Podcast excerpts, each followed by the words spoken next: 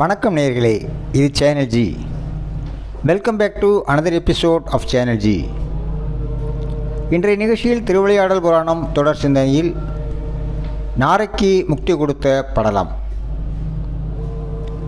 நாரைக்கு முக்தி கொடுத்த படலம் இறைவனான சொக்கநாதர் தன்னிடம் அன்பு செலுத்தி மினினை உண்ணாமல் இருந்த நாரைக்கு முக்தி கொடுத்ததை பற்றி கூறுகிறது.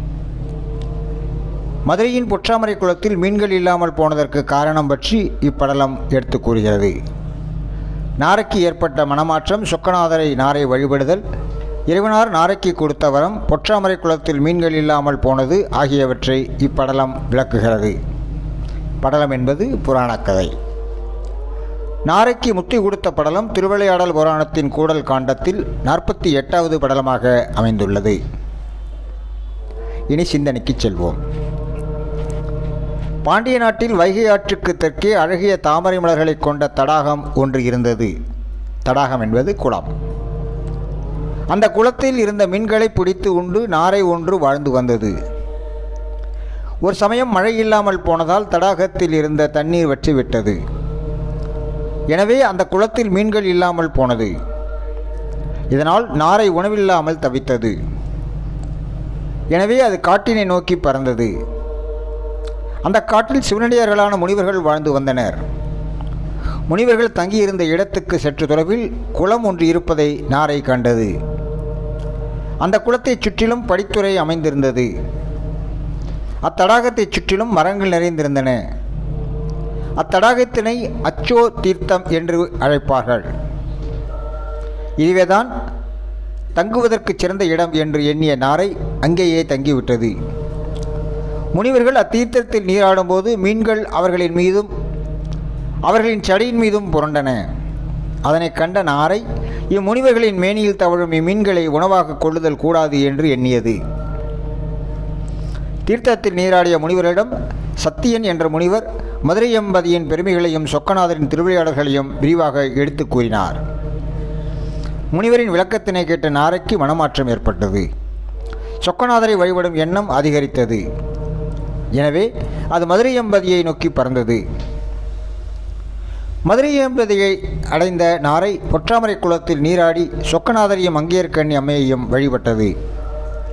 இவ்வாறு பதினைந்து நாட்கள் வழிபாடு நடத்தியது நாரை. பதினாறாம் நாள் நாரை பொற்றாமரை குளத்தில் நீராடச் செல்லும்போது அங்கு மீன்கள் துள்ளுவதை கண்டது. நாரை தானே உடனே அதற்கு மீனை உண்ணும் ஆவல் உண்டானது. சொக்கநாதரிடம் கொண்ட அன்பினால் நாரை மீனினை உண்ணும் எண்ணம் நாரைக்கு மறைந்தது. பொற்றாமரை குளத்து நீராடிவிட்டு சொக்கநாதரை வழிபட்டது. நாரையின் செயலினால் இறைவனுக்கு அதன் மீது கருணை ஏற்பட்டது. இதனால் நாரையின் முன்னால் சொக்கநாதர் தோன்றி என் இனிய நாரையே உனக்கு வேண்டுவது யாது? என்று வினவினார். அதற்கு நாரை ஐயனே இப்பிறவியை நோக்கி உன்னுடைய அடியவர்கள் வசிக்கும் சிவலோகத்தில் என்னை சேர்த்து கொள்ள வேண்டும். என்னைப் போல பறவைகள் இத்தீர்த்தத்தில் உள்ள மீனினை உண்ணாமல் அவர்களுக்கு பாவம் வந்து சேர்ந்துவிடும். ஆதலால் இப்பொற்றாமரை குளத்தில் மீன்கள் எக்காலத்தும் இல்லாமல் இருக்க அருள் புரிய வேண்டும் என்று கேட்டது. இறைவனாரும் அவ்வாறே ஆகுக என்று அருள் புரிந்தார். பின்னர் நாரை நான்கு தோள்களும் மூன்று கண்களும் கொண்ட சிவகணமாக மாறி சிவலோகத்தை அடைந்து நந்திகணங்களுடன் ஒன்றானது. நாரைக்கு வரமளித்த நாள் முதல் பொற்றாமரை குளத்தில் மீன்கள் மட்டும் இன்றி நீரில் வாழும் உயிரினங்கள் ஏதும் இல்லாமல் போயின. சுகுணபாண்டியன் சில காலம் ஆட்சி செய்து பின்னர் சிவப்பேறு பெற்றான்.